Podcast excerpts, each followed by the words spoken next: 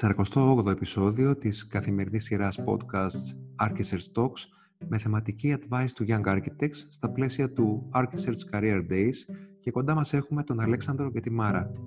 Το γραφείο Micromega ιδρύθηκε από τον Αλέξανδρο Ζώμα και τη Μάρα Παπαβασιλείου το 2016 σαν αποτέλεσμα της άτυπης συνεργασίας τους από το 2012.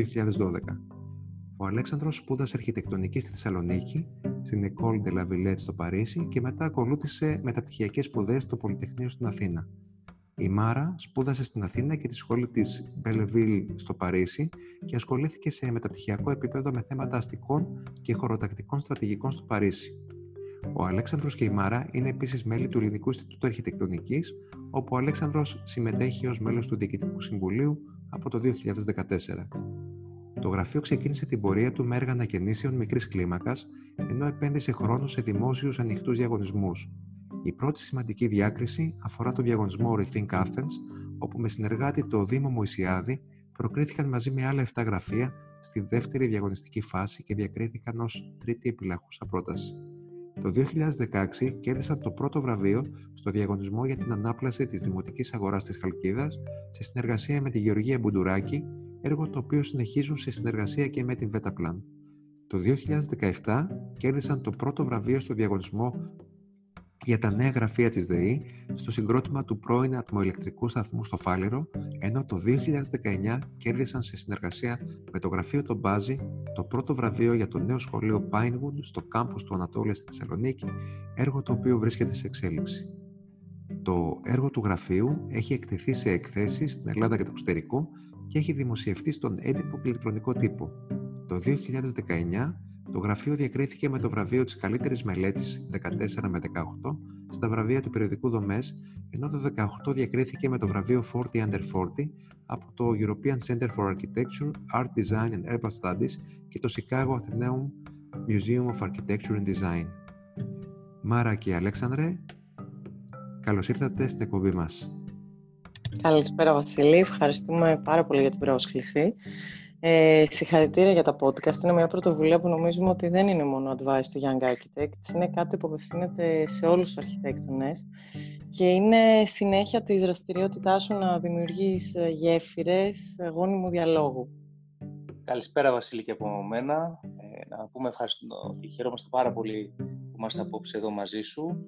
Ε, θα χαρούμε να, να συνομιλήσουμε για, το, για την αρχιτεκτονική, για, για το αρχιτεκτονικό γραφείο, για την αρχιτεκτονική εκπαίδευση, για όλα αυτά τα θέματα που έχεις θέσει και τα οποία τα έθεσες εν μέσω μιας πολύ δύσκολης περίοδου για, για όλους μας. είστε καλά παιδιά, σας ευχαριστώ. Και ξεκινάμε. Μιλήστε μου λίγο για τη διαδρομή σας ε, μέχρι να δημιουργήσετε τους ε, Micromega. Ε, λοιπόν, ουσιαστικά εγώ σπούδασα στην Αθήνα, τελείωσα στο, στο Πολυτεχνείο εδώ αρχιτεκτονική, ενώ μετά από ένα σύντομο διάλειμμα, με μια σύντομο διάλειμμα ας πούμε, εργασίας, δούλεψα στο γραφείο του Αλέξανδρου τον Μπάζη, έφυγα στο Παρίσι για μεταπτυχιακά. Για μεταπτυχιακά σε μια άλλη κλίμακα, μεταπτυχιακά σε μια κλίμακα πόλης και σε μια σχολή η οποία δεν ήταν αρχιτεκτονική. Ήμουν σε μια σχολή κοινωνικών και πολιτικών επιστημών, τη Sciences Po. Ήμουν η μόνη αρχιτέκτονας εκεί και ήταν πάρα πολύ ενδιαφέρον το ότι πέρασα στην άλλη μεριά, όχι δηλαδή στη μεριά αυτού που σχεδιάζει την πόλη, αλλά σε αυτού που παίρνει αποφάσεις για το τι θα σχεδιαστεί. Και είναι πολύ ενδιαφέρον να το βλέπεις αυτό, ιδιαίτερα σε μια χώρα σαν τη Γαλλία με παράδοση στην πολεοδομία και στον αστικό σχεδιασμό και βλέπεις πράγματα τα οποία μετά κάπως θα φέρεις και στη χώρα σου, αν και καμιά φορά αυτό είναι λίγο πιο δύσκολο από όσο νομίζεις. Μετά όταν επέστρεψα στην Ελλάδα, γνώρισα και τον Αλέξανδρο και ξεκινήσαμε κάπως συνεργασία σε επίπεδο διαγωνισμών, ας πούμε, και, και γενικότερα. Από τη δικιά μου πλευρά, εγώ ε, σπούδασα Θεσσαλονίκη, αρχιτεκτονική μάλλον στην στο Αστυνομικό Πανεπιστήμιο Θεσσαλονίκης και μετά συνέχισα τις μεταπτυχιακές σπουδές μου στο, στο, στο Πολυτεχνείο στην Αθήνα. Ε, παράλληλα συνεργάστηκα με διάφορα γραφεία και στην Αθήνα και στη Θεσσαλονίκη και από πολύ νωρίς είχα την διάθεση και την όρεξη να συμμετέχω σε, σε διαγωνισμούς. Ε, και σίγουρα μετά ε, ήρθε η, η, ευκαιρία και, και συνεργαστήκαμε και με την Μάρα ε, και σε διαγωνισμούς και σε γραφεία που, που βρεθήκαμε μαζί.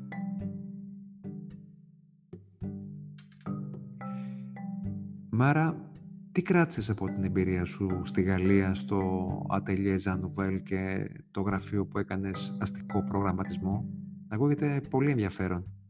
Ακούγεται και είναι όντως. Στη...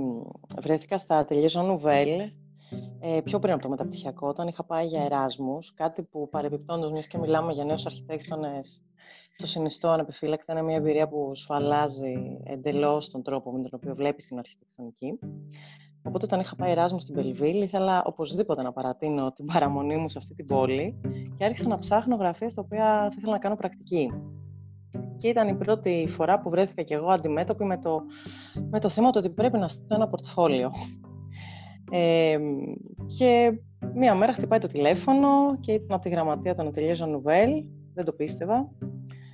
Και βρέθηκα εκεί, βρέθηκα σε ένα γραφείο με πολλά άτομα από όλο τον κόσμο, σε ένα γραφείο το οποίο λόγω της θέσης του μπορεί να, να υλοποιεί κάθε όραμα, κάθε πράγμα που σκέφτεσαι, μπορεί να υλοποιηθεί, να χτιστεί, όσο τρελό και παράλογο και να ακούγεται.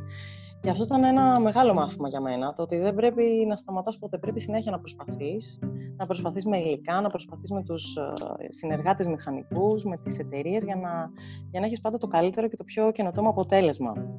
Συγκεκριμένα στο, στην πρακτική μου είχα δουλέψει στο κτίριο της Φιλαρμονικής του Παρισιού, που είναι στην, ε, στη Βιλέτ, στο πάρκο της Βιλέτ, ένα κτίριο το οποίο είχε επενδυθεί από περίεργα πλακάκια με σκυρόδεμα, για τα οποία φτιάχναμε δοκίμια, φτιάχναμε mock-ups με μπύλε από γυαλί, με σπασμένα γυαλιά, με ό,τι υλικά μπορούσαμε να φανταστούμε. Και αυτά τα επεξεργαζόμασταν, τα βλέπαμε και τελικά τα, τα εξελίσσαμε. Δηλαδή, νομίζω ότι ένα από τα διδάγματα που μπορείς να πάρεις από τέτοια κλίμακας γραφεία είναι αυτό, ότι μπορείς να φτάσεις την κατασκευή και την ιδέα σου στα άκρα. Μετά λοιπόν, περνώντας από αυτήν την, την κλίμακα λοιπόν, της κατασκευής, το μεταπτυχιακό μου δεν είχε να κάνει καθόλου με αυτή την κλίμακα. Ήταν πόλη, ήταν αστικό. Ε, τότε λοιπόν, όταν είχα τελειώσει το μεταπτυχιακό, ε, ήμουν στο γραφείο Attitude Urbaine, που το αντικείμενο ήταν αστικός προγραμματισμός. Και τι ήτανε, πώς φέρνεις γύρω από ένα τραπέζι όλους όσους εμπλέκονται στα project για την πόλη. Αυτοί είναι δήμοι, είναι κοινότητες, είναι developers, είναι όσοι είναι στο real estate, αλλά είναι και οι αρχιτέκτονες και φυσικά είναι και η τοπική κοινότητα. Και μέσα από αυτό το γραφείο ουσιαστικά διαμορφώναμε τα briefs για όλα τα αστικά project τα οποία μετά θα δημοπρατούνταν σε διαγωνισμούς, σχεδιαστικούς και κατασκευαστικούς. Αυτό το οποίο εμένα μου άρεσε και θα ήθελα πραγματικά να, να το δω και, και στη δική μας χώρα είναι το πώς πραγματικά τους καθίζεις όλους γύρω από το ίδιο τραπέζι. Όλες οι απόψεις είναι ισότιμες και μέσα από αξιολόγηση των δεδομένων οδηγήσει στο να, στο να συντάξεις τον brief για κάθε έργο. Αυτά ήταν σε γενικές γραμμές τα, τα διδάγματα που, που πήρα από το εξωτερικό και προσπαθώ να φέρω στο, στη χώρα μου και στις μεθόδους με τις οποίες δουλεύουμε. Πολύ ωραία. Το 2013, όπως ε, διαβάσαμε, διακριθήκατε στο διαγωνισμό Rethink Athens που έκανε το Ίδρυμα Ωνάση. Με αφορμή και όλη αυτή τη συζήτηση που έχει ξεκινήσει για τους αρχιτεκτονικούς διαγωνισμούς στην Ελλάδα, ποια είναι η άποψή σας; Ε, όντως το 2013 συμμετείχαμε στο, στο διαγωνισμό Rethink Athens. Ε, ένας από τους πρώτους διαγωνισμούς που ε, πήραμε μια διάκριση. Ήταν αρκετά... Ε, ήταν πολύ, ήμασταν πάρα πολύ χαρούμενοι την πρώτη πατήσαμε το κουμπί στην ιστοσελίδα γιατί τότε όντως ήταν και ένας διαγωνισμός που ανέβαζε στο υλικό ψηφιακά Οπότε στην πρώτη φάση έμπαινες με έναν κωδικό που σου είχαν δώσει και έβλεπες αν έχεις περάσει ή δεν έχεις περάσει. Οπότε, ναι, οπότε βάζουμε τον κωδικό, το, το βλέπουμε και εντάξει, είχαμε, μας άρεσε πάρα πολύ, είχαμε, είχαμε ενθουσιαστεί πάρα πολύ με αυτό. Ήταν μάλιστα την περίοδο που εγώ έκανα ακόμα το μεταπτυχιακό μου, το οποίο είχε να κάνει με στρατηγικές αστικής κλίμακας και μάλιστα ήμουν πάρα πολύ ενθουσιασμένη γιατί είχαμε βάλει πολλά στοιχεία στρατηγικής τότε στην πρότασή μας. Είμαι πάρα πολύ λοιπόν, χαρούμενη πώς αυτά κατόρθωσαν κάπως να, να εισακουστούν και να μας δώσουν αυτή την, την πρόκριση στη δεύτερη φάση του διαγωνισμού. Και σίγουρα μετά ήταν μια περίοδος πολύ σκληρή όπου έπρεπε να δουλέψουμε για τρει-τέσσερι μήνες για τη δεύτερη φάση του διαγωνισμού. Έπρεπε να παράξουμε τρεις μακέτες μεγάλες. ε, μια σειρά από πολλά σχέδια, εικόνες, δηλαδή είχε, είχε, είχε πραγματικά πάρα πολύ δουλειά. Ε, και το, το χαρήκαμε πραγματικά και χαιρόμαστε όλους τους διαγωνισμούς που, που, που, έχουμε κάνει και που κάνουμε και σίγουρα ε, για να κερδίσεις κάποιους πρέπει να χάσεις πάρα πολλούς. Αυτό, αυτό είναι, νομίζω όλοι οι αρχιτέκτονες το έχουν καταλάβει και το έχουν δει μπροστά τους. Ε, είναι πολύ δύσκολο να, να κερδίζεις συνέχεια, αλλά τις λίγες φορές αυτές που συμβαίνει σου ξέρεις, έχεις αυτή τη χαρά και αυτό το τέλος το, το καταφέραμε. Η ελληνική, οι διαγωνισμοί στην Ελλάδα νομίζω ότι ε, περάσανε μια τεράστια κρίση ε, εκεί γύρω στις α, αρχές του 2000 και μετά το, το, και κατά τους Ολυμπιακούς Αγώνες και μετά. Κάποια στιγμή νομίζω και μέσω της κρίσης και λίγο μετά άρχισαν κάπως να, να, να, να δημιουργούνται ευκαιρίες για διαγωνισμούς.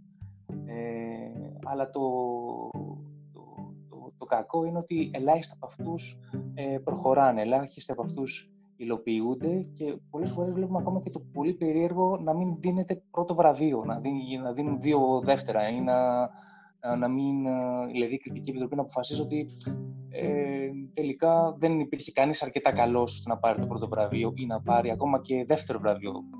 Ε, έχει κάποιες ιδιαιτερότητες νομίζω το, το ζήτημα αυτό του, του αρχιτεκτονικού διαγωνισμού. Σε αντίθεση με τη Γαλλία που έλεγε πριν η Μάρα, το, επειδή ήταν κάτι το οποίο το είχαμε παρακολουθήσει αρκετά, όπου στη Γαλλία οι αρχιτεκτονικοί διαγωνισμοί είναι συνεχόμενοι για όλα πάρα τα έργα, όλα τα για όλα, όλα, όλα, τα έργα, μα όλα τα έργα είναι αποτέλεσμα αρχιτεκτονικού διαγωνισμού. Δεν μπορεί να μην είναι αρχιτεκτονικού διαγωνισμού.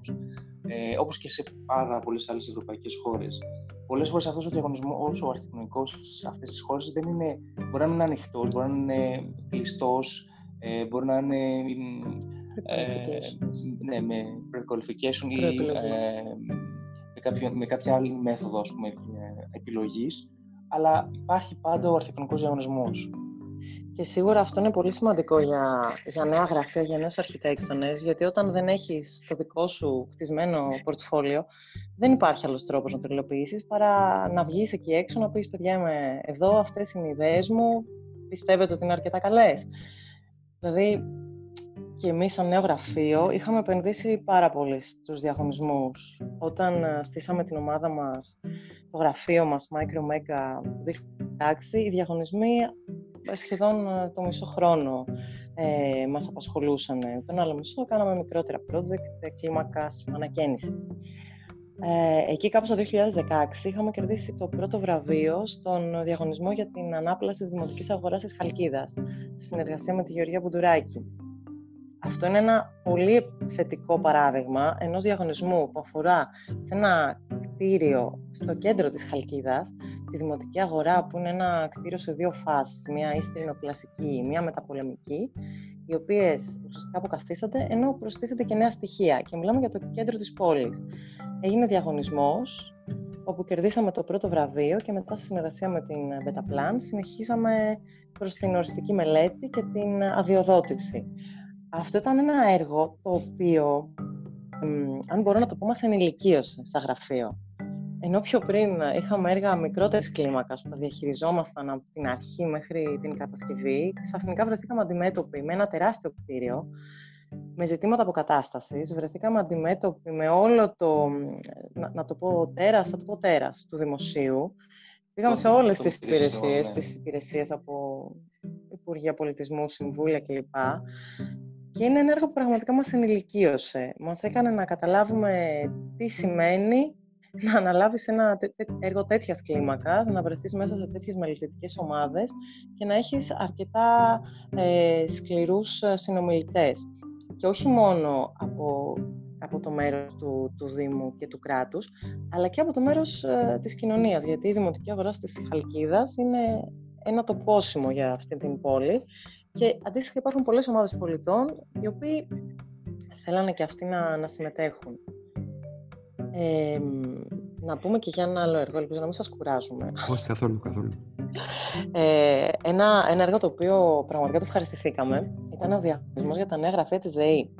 Ε, στο οικόπεδο που βρίσκεται ο σταθμός ατμοελεκτρικής ενέργειας ε, του Φαλήρου, που ήταν ο πρώτος τέτοιος σταθμός ε, στην Αθήνα, στην Ελλάδα νομίζω, ε, η ΔΕΗ θέλησε να συγκεντρώσει τα, όλες τις υπηρεσίες της και προκήρυξε διαγωνισμό.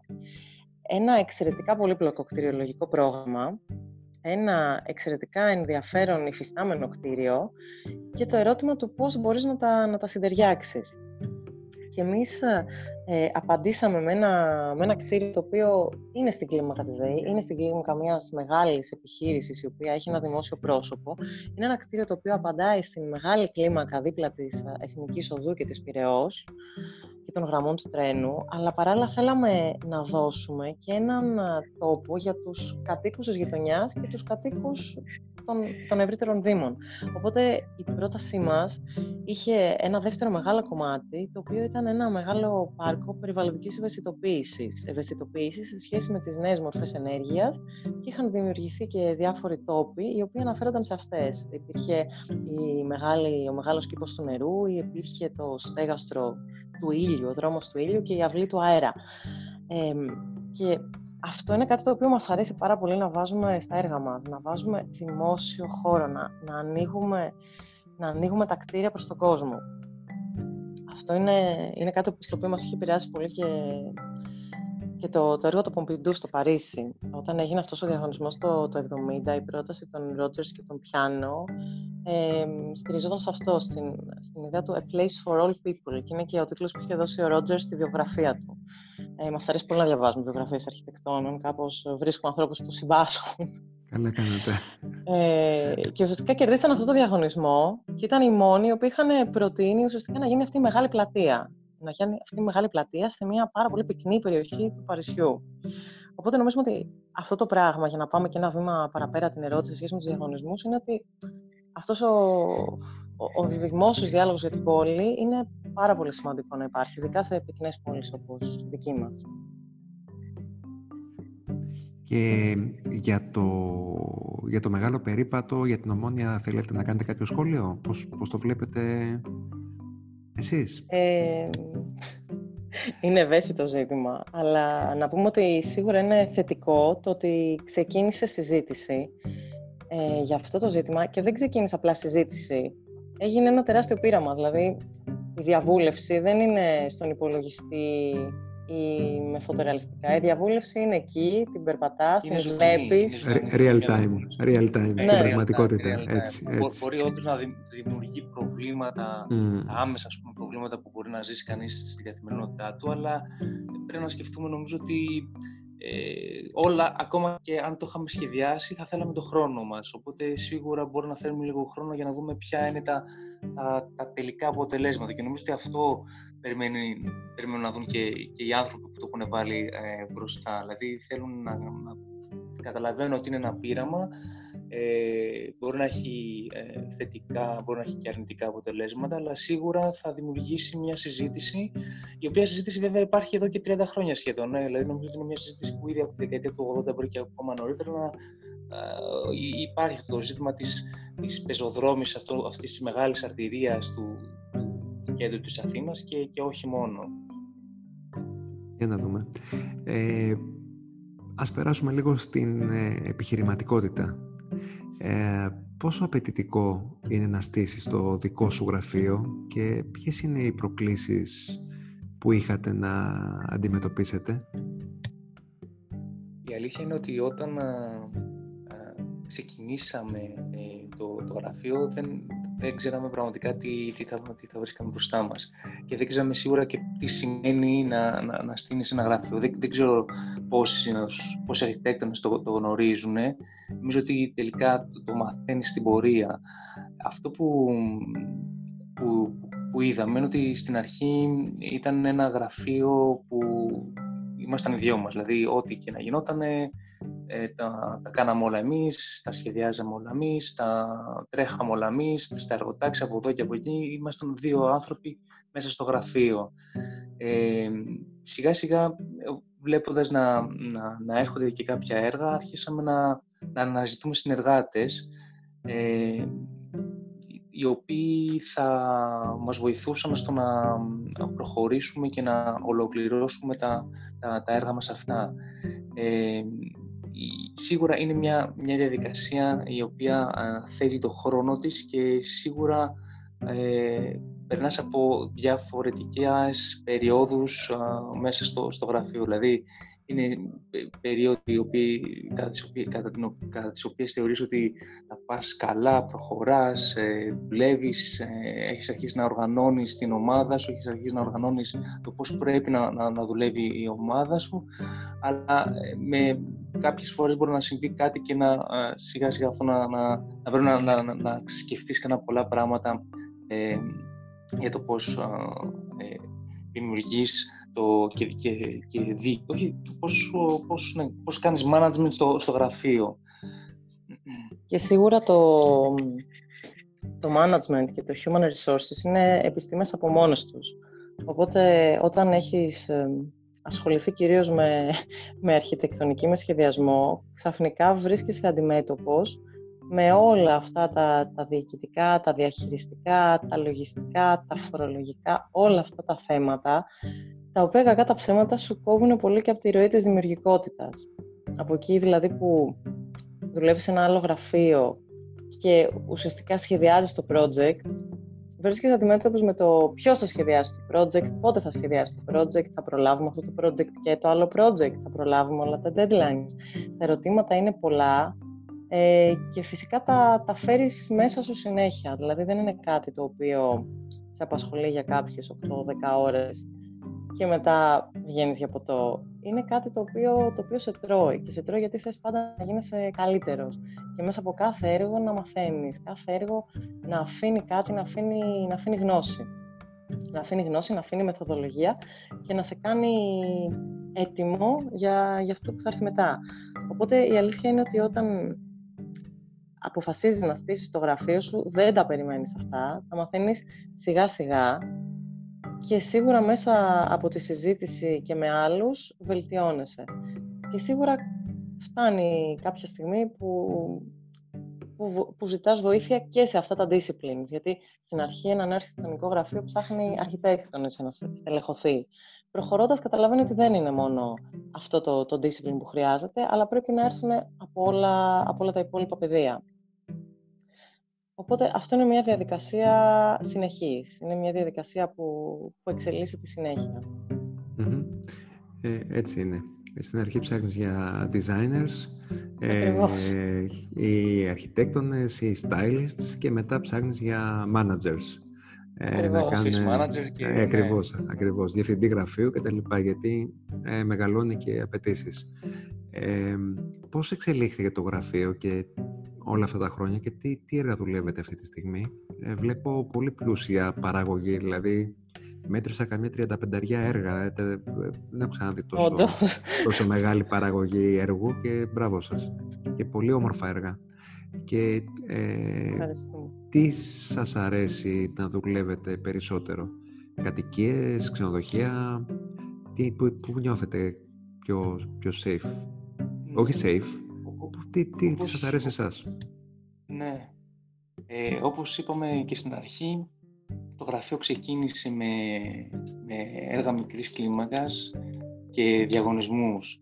Τα έργα μικρής κλίμακας ήταν ένα, ας πούμε, πρώτη μας δουλειά ήταν η ανακαίνιση ε, για κάτι γραφεία μιας εταιρεία πληροφορικής στο Μητροπόλεως. Ε, εκείνη την περίοδο εντωμεταξύ το γραφείο μας ήταν και στην Ξενοφόντος, ένας παράλληλος, ο πρώτος παράλληλος της Μητροπόλεως προς τα πάνω, ότι ήταν πάρα πολύ δίπλα το, το, το γραφείο μας με, με το, αυτή την, την πρώτη δουλειά, οπότε συνέχεια μας είναι εκεί πέρα για να επιβλέψουμε, για να δούμε ότι όλα γίνονται σωστά. Ε, ήταν κάτι το οποίο βγήκε μέσα σε πάρα πολύ λίγο χρόνο, ε, αλλά πάρα πολύ έντονα.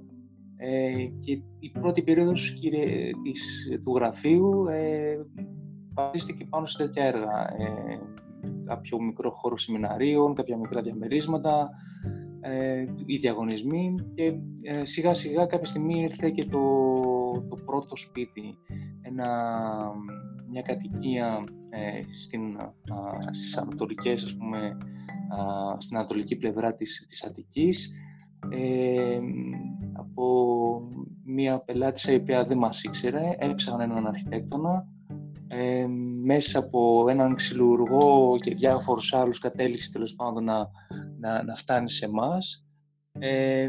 και να προσπαθήσουμε, να προσπαθούμε να την πείσουμε γιατί ε, πρέπει να μας εμπιστευτεί να τις κάνουμε το σπίτι. Μας εμπιστεύτηκε, σχεδιάσαμε το σπίτι, ε, της άρεσε, κτίζεται ε, και μετά άρχισαν να έρχονται και άλλα τέτοια έργα, έργα τα οποία είναι ε, νεόδμητα, είναι ε, κατοικίες, είναι συγκροτήματα. Σιγά σιγά έχουμε και κάποια έργα τα οποία ε, είναι ε, στον τομέα του, των ξενοδοχείων ε, και τα έργα φυσικά που είναι και αποτελέσματα από διαγωνισμούς. Τώρα το, το τι μας αρέσει και το τι νιώθουμε safe, νομίζω ότι δεν θα λέω ότι υπάρχει μια τυπολογία η οποία μας αρέσει πραγματικά, τη, δια, τη διακρίνουμε σε σχέση με κάποια άλλη. Δηλαδή είναι ότι προτιμούμε να κάνουμε κατοικίες από κάτι άλλο. Μας αρέσουν το ίδιο ε, οι, οι τυπολογίες, αλλά αυτό που μας αρέσει πιο πολύ είναι να είναι ένα project το οποίο λέει μια ιστορία, το οποίο ε, βασίζεται ε, σε κάποιο στοιχείο του τόπου, σε κάποιο στοιχείο του, του, του εργοδότη, σε, σε, σε, κάποια ιστορία την οποία θα εμπλουτίσει το έργο, θα μπορέσει να, να δώσει μια ονομασία στο έργο και θα μπορούμε να μιλάμε για αυτό το έργο με, με, με πάθος και με όρεξη. Σίγουρα αυτό το βρίσκουμε στα ξενοδοχεία, στα έργα όπως είναι εστιατόρια ή καταστήματα, αλλά αυτό που πραγματικά για μας έχει ενδιαφέρον είναι το πώς θα μπορέσουμε να, να σχεδιάσουμε ολιστικά, δηλαδή το κτίριο, το interior, το landscape, όλα να αποτελούν μέρος μιας αφήγησης, μιας ιστορίας και να είναι κάτι το, το οποίο τελικά δένει το, την εμπειρία του χρήστη. Ιδιαίτερα σε, σε περιπτώσεις πούμε, που μας έχουν δώσει λευκή κόλλα σε διαγωνιστικές διαδικασίες. Είναι ένα brief, είναι ένα brief ας πούμε, με, με κάποια τετραγωνικά, αλλά χωρίς όντως ένα χωρίς χαρακτήρα. Χωρίς χαρακτήρα ναι. Ε, αυτό είναι η αγαπημένη μας ε, διαδικασία. Το πώς διαμορφώνεις κόνσεπτ, ας πούμε, σε ένα ξενοδοχείο. Πώς εμπνέεις από τον τόπο. Πώς διαφοροποιείς το πρόγραμμα του ξενοδοχείου για να εμπλουτίσεις αυτή την εμπειρία. Ε, ο ιδιοκτήτης έχει ιστορία ή όχι. Ε, ο τόπος ή κάτι άλλο στο οποίο θα χτίσουμε από το μηδέν. Γενικά το πώς διαμορφώνεις την ιστορία είναι το πώς θα χτίσεις τελικά τη γλώσσα σου και το λεξιλόγιό σου και το πώς θα πλάσεις ένα κόσμο. Αυτό είναι κάτι το οποίο μας αρέσει πάρα πολύ και είναι κάτι το οποίο τελικά, όπως βλέπουμε, επεκτείνεται στην αρχιτεκτονική, στο interior design, αλλά και σε όλο το, το branding τελικά ενός προορισμού. Η αλήθεια είναι ότι αυτό το, το, το, το είδαμε σιγά σιγά, το κατακτήσαμε σιγά σιγά, με τα, έργο με το έργο, project με το project. Αλλά και όταν και όταν ξεκινήσαμε το γραφείο, επειδή ουσιαστικά και, και τότε αυτό που μας άρεσε ήταν ε, το πώς τα συγκεράζεις όλα, πώς βάζεις όλες τις κλίμακες, από την κλίμακα του χρήστη, την κλίμακα του υλικού, της πόλης και του τοπίου μαζί, είναι αυτό το οποίο έδωσε τελικά και στο γραφείο την ονομασία του. Δηλαδή, το Micro Mega για μας ήταν αυτό, πώς πας από το micro, από το πλακάκι, το μάρμαρο, το ξύλο, στο μέγα, στην ιδέα, στην αντίληψη, στην εμπειρία. Θέλαμε πάντα να έχουμε αυτή την, ε, αυτό το συγκυριασμό των δύο κλιμάκων και νομίζω ότι αυτό μας αρέσει κάθε φορά, το να μην περιοριζόμαστε και ότι να, να φτιάχνουμε μια ιστορία η οποία διαχέεται σε όλα τα στοιχεία του έργου. Πολύ όμορφα πώς ε, έρχονται τα έργα και τι γίνεται όταν μπαίνει ένα project στο γραφείο, ποια είναι η σχεδιαστική διαδικασία; Το πώς έρχονται τα έργα είναι ένα μεγάλο ερώτημα. Είναι ένα ερώτημα το οποίο διαχέεται σίγουρα σε, σε ε, επιχειρηματική ας πούμε, συζήτηση. Τα έργα έρχονται, όπως είπαμε, από διαγωνισμούς, για έργα τα οποία δεν θα μπορούσαμε να τα έχουμε με άλλο τρόπο. Για παράδειγμα, όταν έγινε η προκήρυξη για το, για το σχολείο, το, το Pinewood στο Ανατόλια, ξέρουμε ότι σίγουρα πρέπει να μπεις σε αυτή τη διαγωνιστική διαδικασία για να μπορέσεις να, να εμπλακείς σε, σε ένα ιδιωτικό εκπαιδευτήριο. Αντίστοιχα για, για, το, για τη Χαλκίδα. Οπότε σίγουρα το ένα κομμάτι για να έρθουν οι δουλειέ είναι οι διαγωνισμοί. Το άλλο κομμάτι είναι το πώς είσαι παρόν, είτε μέσα από δημοσιεύσεις στον έντυπο, στον ηλεκτρονικό τύπο, είτε μέσα από τα, από τα social media, είτε σε, σε εκθέσεις, σε συνέδρια. Είμαστε παντού, θέλουμε να γνωρίζουμε κόσμο, θέλουμε να δημιουργούμε συνέργειες. Θεωρούμε ότι μέσα από καλές συνεργασίες γίνονται ωραία, ωραία project. Και σίγουρα είναι αυτό που προκύπτει ένας καινούριος πελάτης. Γιατί, γιατί είδε μία εικόνα πούμε, στο Instagram και κάτι του έκανε. Τι του έκανε, αυτό το συζητάμε και το βλέπουμε. Αλλά και όταν έρθει αυτός ο πελάτης, το θέμα είναι πώς θα κερδίσει την εμπιστοσύνη του. Πώς θα απαντήσει στο ερώτημα που θα σου θέσει, Υπάρχουν τόσοι αρχιτέκτονες, γιατί να έρθω σε εσάς; Και εκεί θα απαντήσεις ότι είναι η προσέγγιση μας, είναι η αισθητική μας, είναι το ότι είμαστε καλά παιδιά, δεν ξέρω, είναι όλα αυτά. Αλλά σίγουρα πρέπει να τον κερδίσει τον άλλο. Και επειδή η αρχιτεκτονική δεν μετριέται, δεν μπορώ να σου πω ότι είχα τόσο τη εκατό profit από αυτό το κτίριο. Φανταζόμαι με κάποιον τρόπο θα μπορείς, αλλά δεν είναι κάτι που το κάνουμε, δεν είναι κάτι που το ξέρουμε.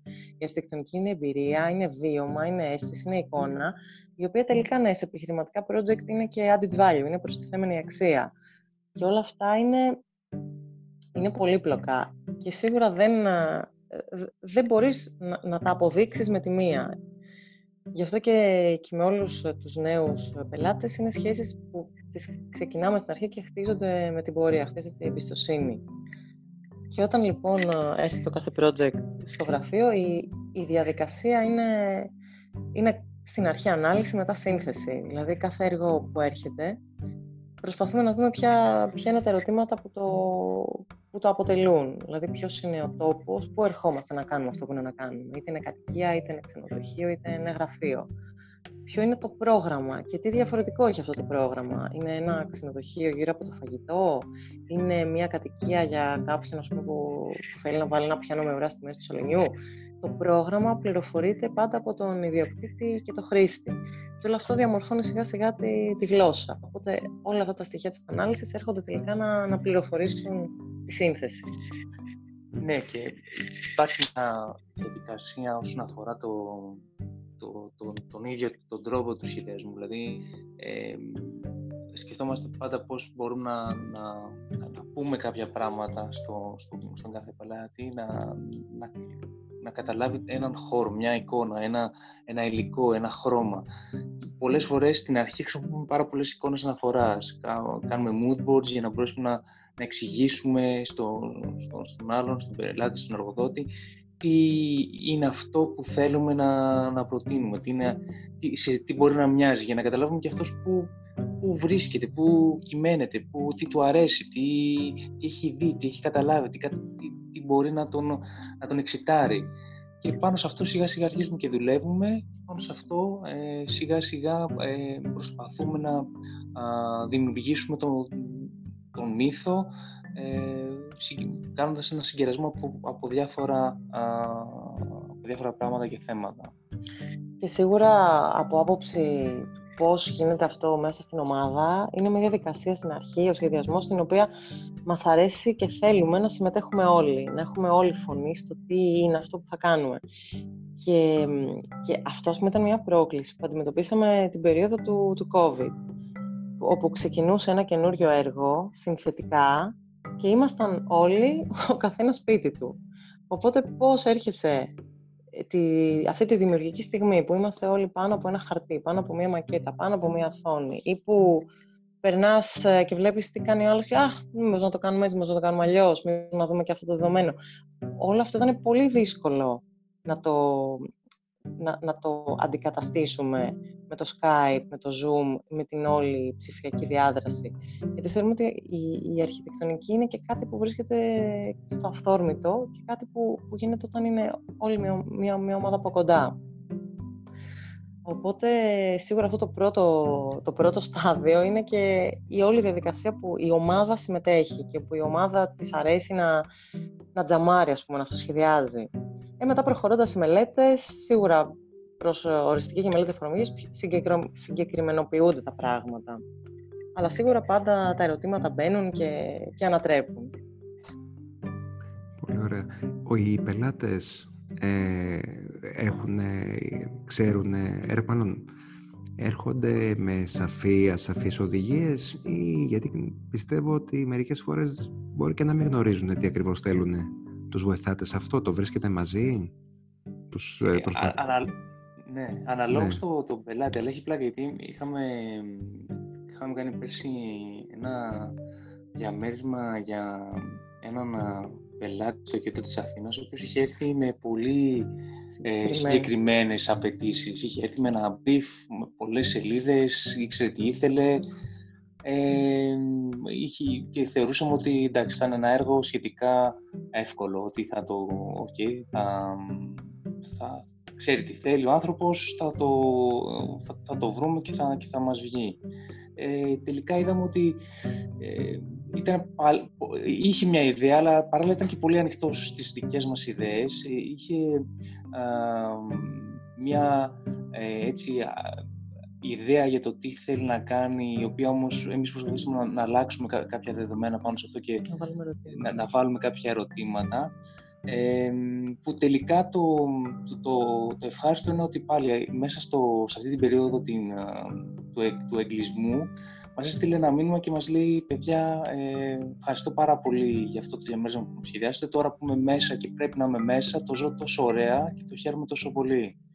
Ε, οπότε και για μας αυτό ήταν, είναι το, η καλύτερη απάντηση που μπορεί να μας δώσει η καλύτερη ανταμοιβή ακριβώς. Ε, οπότε, ναι, υπάρχουν άνθρωποι οι οποίοι έρχονται και ξέρουν τι θέλουν. Ε, τους οποίους όμως πάντα προσπαθούμε να τους θέσουμε καινούργια ερωτήματα, να τους κάνουμε challenge ε, και, να, και να τους πάμε λίγο παραπέρα. Ή σε μια άλλη περίπτωση είχαμε κάνει κάποια σχέδια για ένα σπίτι, το βλέπουν οι πελάτες, είναι το, το σπίτι που θέλουμε να μείνουμε, μας λένε τέλεια, ωραία, πάμε να το κάνουμε.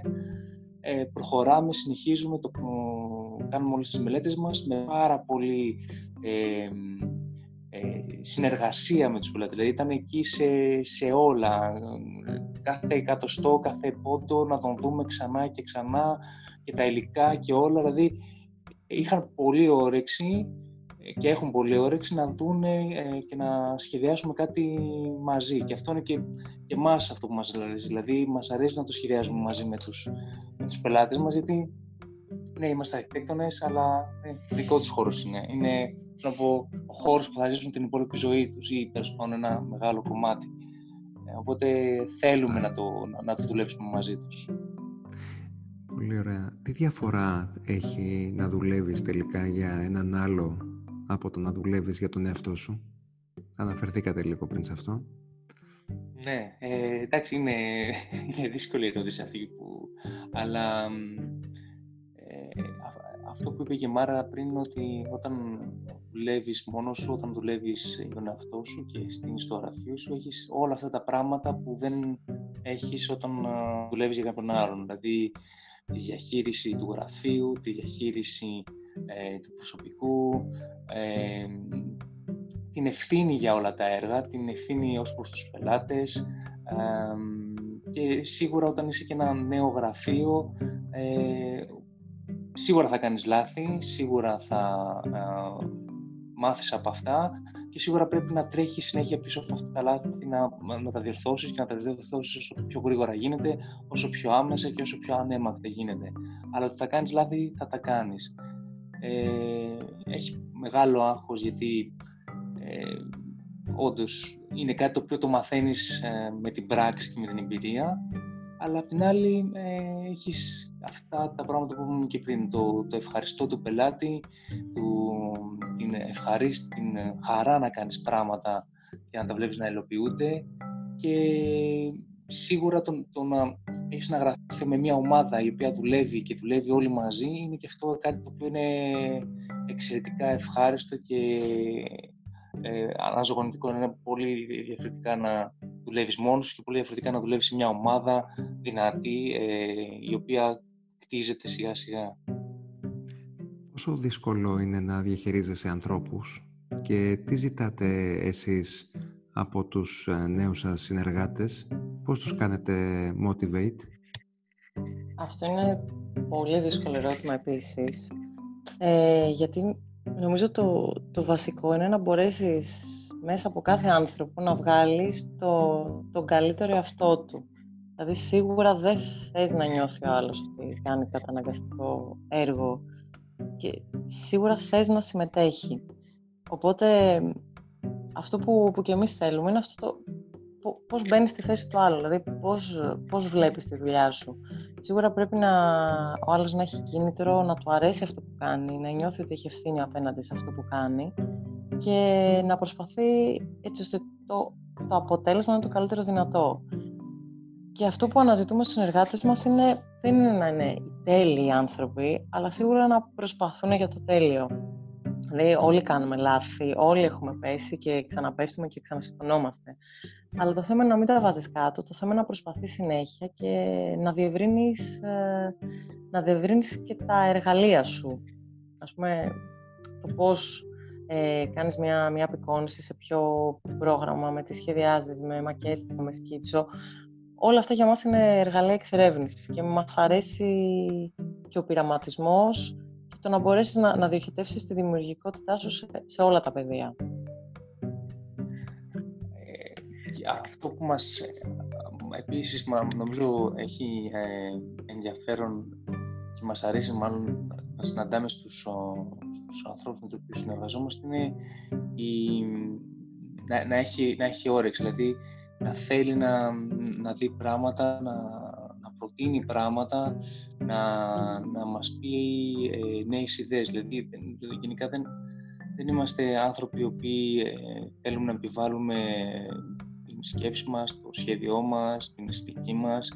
Θέλουμε να, αυτή τη συνεργασία με, με, τους, με, με τους ανθρώπους με τους οποίους συνεργαζόμαστε, θέλουμε τις ιδέες τους θέλουμε να, ε, να μας προτείνουν πράγματα και, και, αυτό μας βοηθάει πάρα πολύ. Μας βοηθάει πάρα πολύ να, να σκεφτούμε και εμείς άλλα πράγματα και να τα δούμε και μια, μια διαφορετική ματιά. Γενικά νομίζω ότι είμαστε ε, ένα, ένα γραφείο το οποίο και συνεργάζεται και έχει συνεργαστεί πολύ με άλλα γραφεία και πιστεύουμε πάρα πολύ στην, στην εργασία είτε των ανθρώπων που είναι στο γραφείο, είτε και των εξωτερικών συνεργατών, οι οποίοι είναι πολλοί, είναι διαφορετικές ειδικότητες και πρέπει να βρίσκεις με όλους τον τρόπο να, να φτάσεις σε ένα, σε ένα ωραίο και ευχάριστο αποτέλεσμα για, για όλους.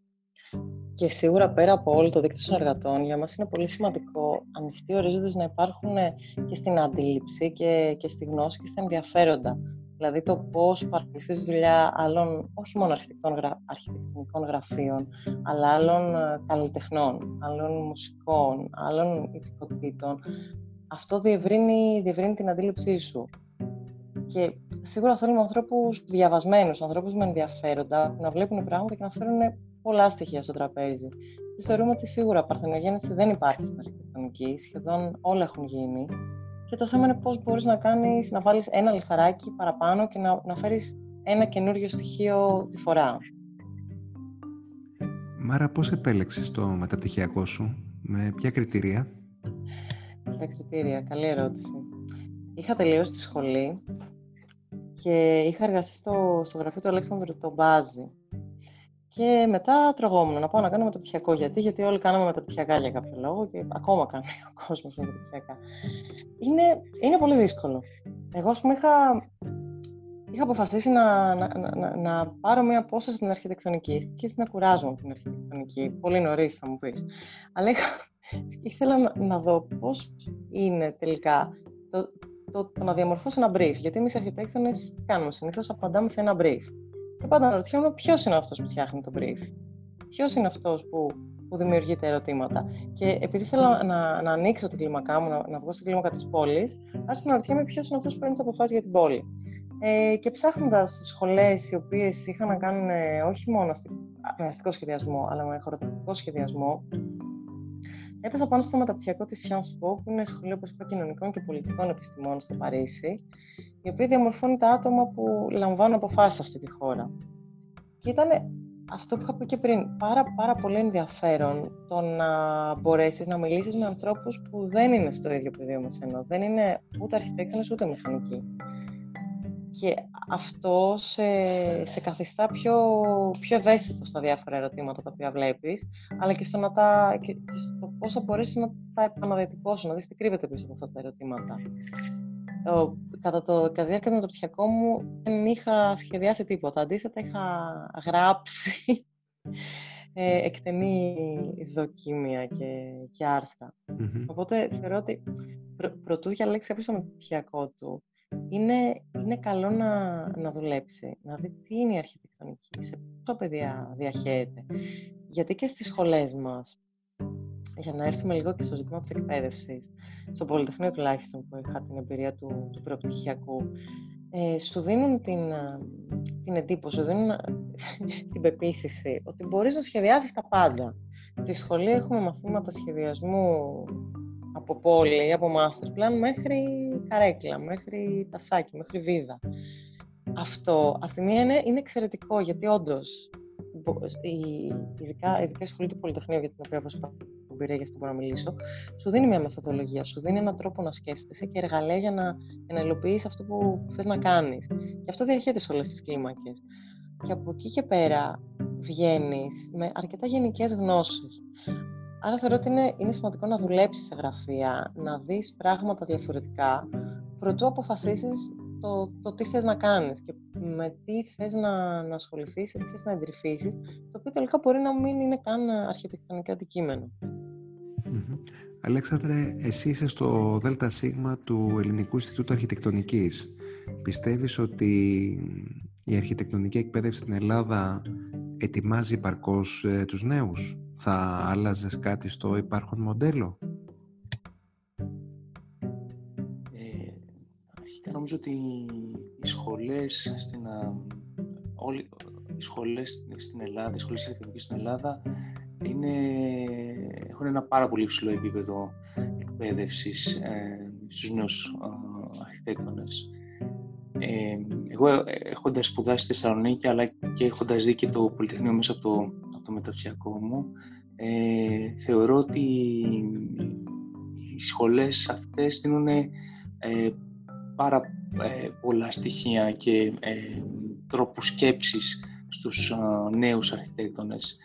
Ε, δίνουν έναν τρόπο να σκεφτεί, να σχεδιάσει. Δηλαδή, πρέπει να, να, να καταλάβουμε ότι η αρχιτεκτονική είναι ακόμα ένα πεδίο το οποίο έχει μια σχέση, ε, μια πολύ άμεση και κοντινή σχέση μεταξύ του φοιτητή και του ε, καθηγητή. Δηλαδή είναι ο καθηγητής ο οποίος προσπαθεί να περάσει στον φοιτητή τον τρόπο σχεδιασμού, τον τρόπο, όχι απλά σχεδιασμού, αλλά να, πώς πρέπει να σκέφτεται κιόλας κατά τη διάρκεια του σχεδιασμού.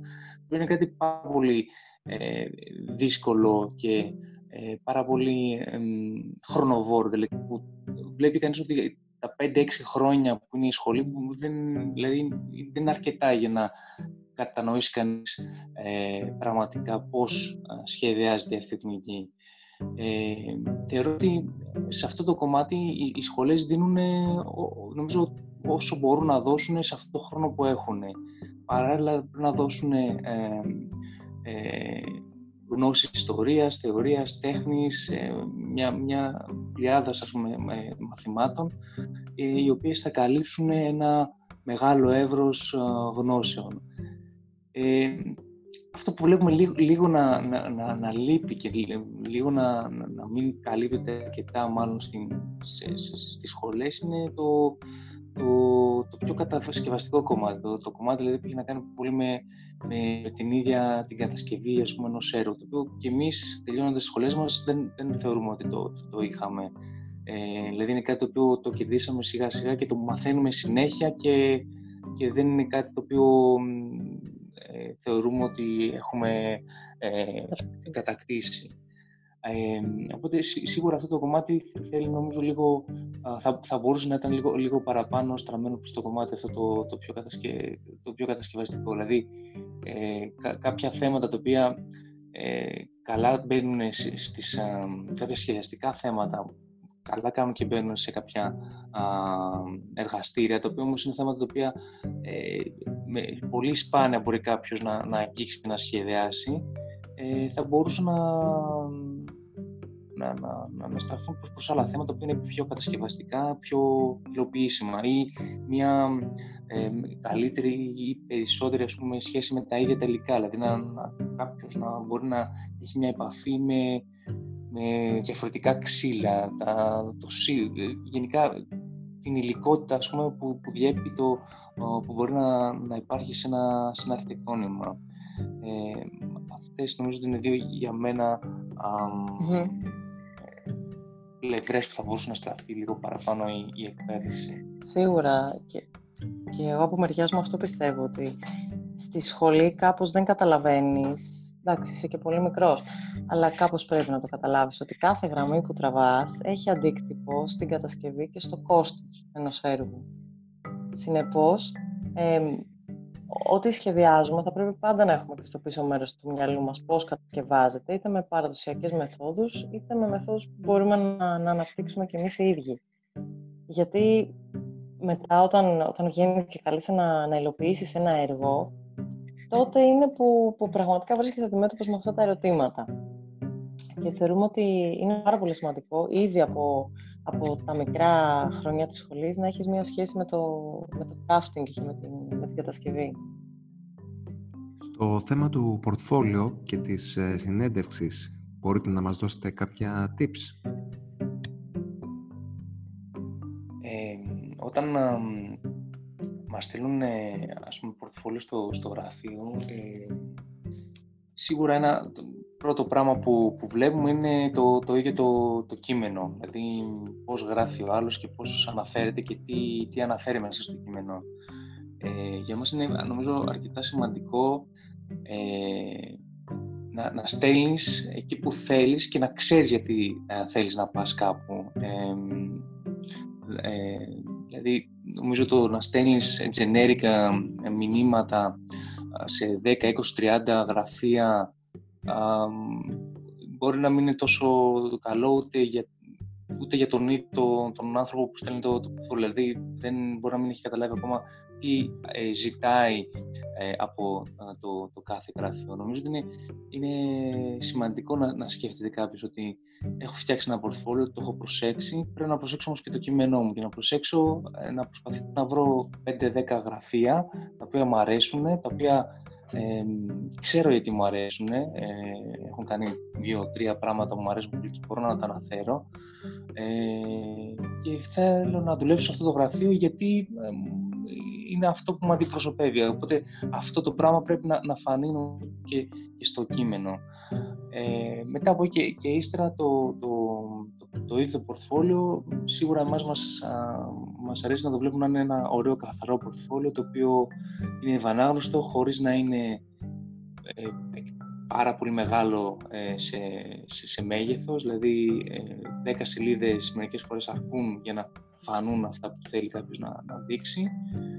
Και σίγουρα ε, το, το, το, τρίτο μάλλον είναι να, να καλύπτει κάπως τις ε, ε, γνώσεις πούμε, σε προγράμματα που χρησιμοποιούν. Δηλαδή κάθε γραφείο έχει το δικό του τρόπο και τα δικά του προγράμματα, οπότε αυτό ψάχνουμε και εμείς να βρούμε ανθρώπους που ε, δουλεύουν τα ίδια προγράμματα και, και ταιριάζουμε στο, στο, τρόπο, στον τρόπο εργασίας. Ε, ακριβώς αυτό. Εγώ θα ήθελα να επιμείνω στο, στο cover letter και στο, στο γράμμα, σε αυτό το οποίο γράφεις μέσα στο σώμα του, του κειμένου. Είναι, ας πούμε, διαφορά πώς να πετάς φυλάδια, ας πούμε, στο δρόμο ή το πώς να ξέρεις πού πας. Γιατί αν θες ο άλλος να σε προσέξει, θα πρέπει και εσύ από πριν να τον έχεις προσέξει. Και είναι και μια διαδικασία που είναι πολύ σοβαρή για αυτό που ψάχνει δουλειά. Γιατί, άμα μπεις στον κόπο να σκεφτεί, ε, αυτό το γραφείο έχει κάνει αυτές τις δουλειές. Γιατί θέλω να πάω να δουλέψω εκεί; Α, θέλω να πάω να δουλέψω για τον ΑΒ λόγο. Μπορεί τελικά να πει, Όχι, τελικά δεν θέλω να πάω να δουλέψω εκεί. Το λέω χαριτολογώντας, αλλά και εγώ όταν έψαχνα για το πού θα ήθελα να δουλέψω, ε, θες να πας εκεί. Και άμα πεις ότι θες να πας εκεί, θα καταλήξεις εκεί. Είναι, είναι πολύ σημαντικό να ξέρεις τι θες να κάνεις, πού θες να πας και με ποιους ανθρώπους τελικά θες να, να δουλέψεις. Το να, να πεις, άντε, έκανα το πορτφόλιο, θα, θα βάλω στο σε όλα τα email των γραφείων που έχω βρει, αυτό είναι, είναι χάσιμο χρόνο, δηλαδή για τον ίδιο τον άνθρωπο που το στέλνει. Δηλαδή πιστεύουμε ότι πρέπει να, να επενδύσεις ποιοτικά το χρόνο, το χρόνο σου, τον χρόνο τον οποίο ψάχνεις το επόμενό σου βήμα. Νομίζω αυτό θα ήταν ε, το, το, το, το, η συμβουλή, ας πούμε, δική μου, να, να ψάχνεις ποιοτικά το επόμενό σου βήμα και εκεί που θες, εκεί θα φτάσεις. Πολύ ωραία. Κλείνοντας, δεν ξέρω αν θα θέλατε να δώσετε έτσι κάπως συνολικά και όχι μόνο για τα portfolios που μιλήσαμε και τα λοιπά, κάποιες ε, ε, έτσι ε, να, να συγκεντρώσετε συμπυκνωμένα όλη την εμπειρία που έχετε μέχρι τώρα και να δώσετε κάποιες ας πούμε ας, ας το πω συμβουλές ή ε, μαζεμένες για, για τους νέους που μας ακούνε. Ε, καμιά φορά σου λέ, ακούς συμβουλές όταν είσαι μικρός και δεν τις καταλαβαίνεις και περνάνε χρόνια και... Έτσι είναι, έτσι είναι. Και έρχεται αυτό το moment και λες, όχι αυτό εννοούσε τότε αυτός ο άνθρωπος. Έτσι και εγώ όταν ήμουν στην τρίτη ηλικίου, ε, βρέθηκα για μία μέρα στο, στο γραφείο του κυρίου Φωτιάδη, που τότε σχεδίαζε το, το Μουσείο της Ακρόπολης. Και λοιπόν, εγώ εκείνη τη μέρα θα παρακολουθούσα τι γινόταν στο αρχιτεκτονικό γραφείο, γιατί ξέρεις, πριν συμπληρώσει το μηχανογραφικό σου, ήθελα και εγώ να δω τόσο και είχα βρει έναν τρόπο να περάσω εκεί μία μέρα. Οπότε βλέποντας, με είχαν βάλει σε ένα σχεδιαστήριο, μου είχαν δώσει μια κάτω, μου λένε για σκέψη. Λίγο αυτά τα σκαλιά που οδηγούν στο μουσείο, πώς θα είναι, πώς θα βάλουμε τη ράμπα, τα, τα πραγματικά σχέδια του μουσείου. Αυτό ήμουν και εγώ εκεί με το μολύβι μου και έρχεται ένας αρχιτέκτονο, δεν θυμάμαι ποιος ήταν καλή τώρα, και μου λέει: Θες να είσαι αρχιτέκτονο, ε; ε. λέω: Ναι, μου αρέσει πάρα πολύ και βέβαια θέλω να το, να το προσπαθήσω. Και μου λέει: Ξέρεις τι είναι αρχιτέκτονο, και μου λέει: Ούτε ο σχεδιασμός, ούτε η δημιουργικότητα, ούτε έμπνευση, τίποτα. Είναι ερωτήσεις και απαντήσεις. Συνέχεια. Συνέχεια θα έχεις ερωτήματα και θα πρέπει να δίνεις γρήγορες απαντήσεις, να σκέφτεσαι γρήγορα. Λέει, αν θες η ζωή σου να είναι συνέχεια ερωτήσεις προβλήματα και απαντήσεις, αυτό είναι το αντικείμενό σου. Και εγώ τότε δεν το είχα καταλάβει, αλλά πραγματικά αυτό είναι. Δηλαδή στην αρχιτεκτονική, εκεί που πιστεύεις ότι έχεις λύσει κάτι, εκεί είτε θα σκεφτείς κάτι καλύτερο, είτε θα προκύψει ένα νέο ερώτημα ή μία παρατήρηση από έναν συνεργάτη, στατικό, μηχανολόγο και ούτω καθεξής, είτε μία παρατήρηση από την πολεοδομία. Ε, οπότε εκεί που πιστεύεις ότι έχεις λύσει κάτι, του προκύπτει ένα νέο ερώτημα, πρέπει να βρεις μία καινούργια λύση. Οπότε είναι αυτό το, το συνεχές που σε κρατάει σε γρήγορση και δεν σε αφήνει να, να επαναπαυθείς, το οποίο είναι τελικά να σου ταιριάζει. Και αν σου ταιριάζει θα είσαι πολύ χαρούμενος. Πολύ ωραία, παιδιά. Α, α ναι. συγγνώμη, Αλεξάνδρα και εσύ, πες μας. Αυτό που θα έλεγα εγώ είναι απλά ότι ε, εντάξει, και εμείς είμαστε όντως ένα, ένα νέο γραφείο. Βλέπουμε όμως ότι τα πράγματα θέλουν τον χρόνο τους ε, και θέλουν τον χρόνο τους από το μικρό έργο στο λίγο πιο μεγάλο, λίγο πιο μεγάλο, σιγά σιγά να κάνεις ε, τα, τα, τα βήματά σου ώστε να, να, να καταφέρεις να βρεις αυτό που, α, που σε ικανοποιεί και σε ευχαριστεί. Έχει ε, πολλά, ε, πολλά, μπαίνουν μάλλον πολλά ερωτήματα κάθε φορά στην αρχιτεκτονική. Πρέπει να βρεις τις απαντήσεις, αλλά αυτή, αυτή η έβρεση αυτών των απαντήσεων είναι και η δημιουργικότητα πίσω από την οποία πρέπει να, να, να σχεδιάζεις, μέσα από την οποία μάλλον πρέπει, να, πρέπει να σχεδιάζεις. Και είναι το, νομίζω το, το ωραίο ας πούμε, του, του, του επαγγέλματος. Η, η, δημιουργία, η, η δημιουργικότητα μάλλον και να μπορέσεις να απαντήσεις σε ερωτήσεις, να δημιουργήσεις κάτι ευχάριστο και ωραίο που ανταποκρίνεται στην, α, στις απαιτήσεις του κάθε brief και του κάθε εργοδότη. Πολύ ωραία. Σας ευχαριστώ και τους δύο πάρα πολύ, Αλέξανδρα και, και Μάρα. Και εμείς ευχαριστούμε πάρα πολύ, Βασίλη, για αυτή την ευχάριστη βραδιά. Να είστε καλά. Καλή συνέχεια και στους δύο. Και θα τα πούμε σύντομα από κοντά. Να είστε καλά. Ωραία. Καλή συνέχεια, Βασίλη. Γεια χαρά.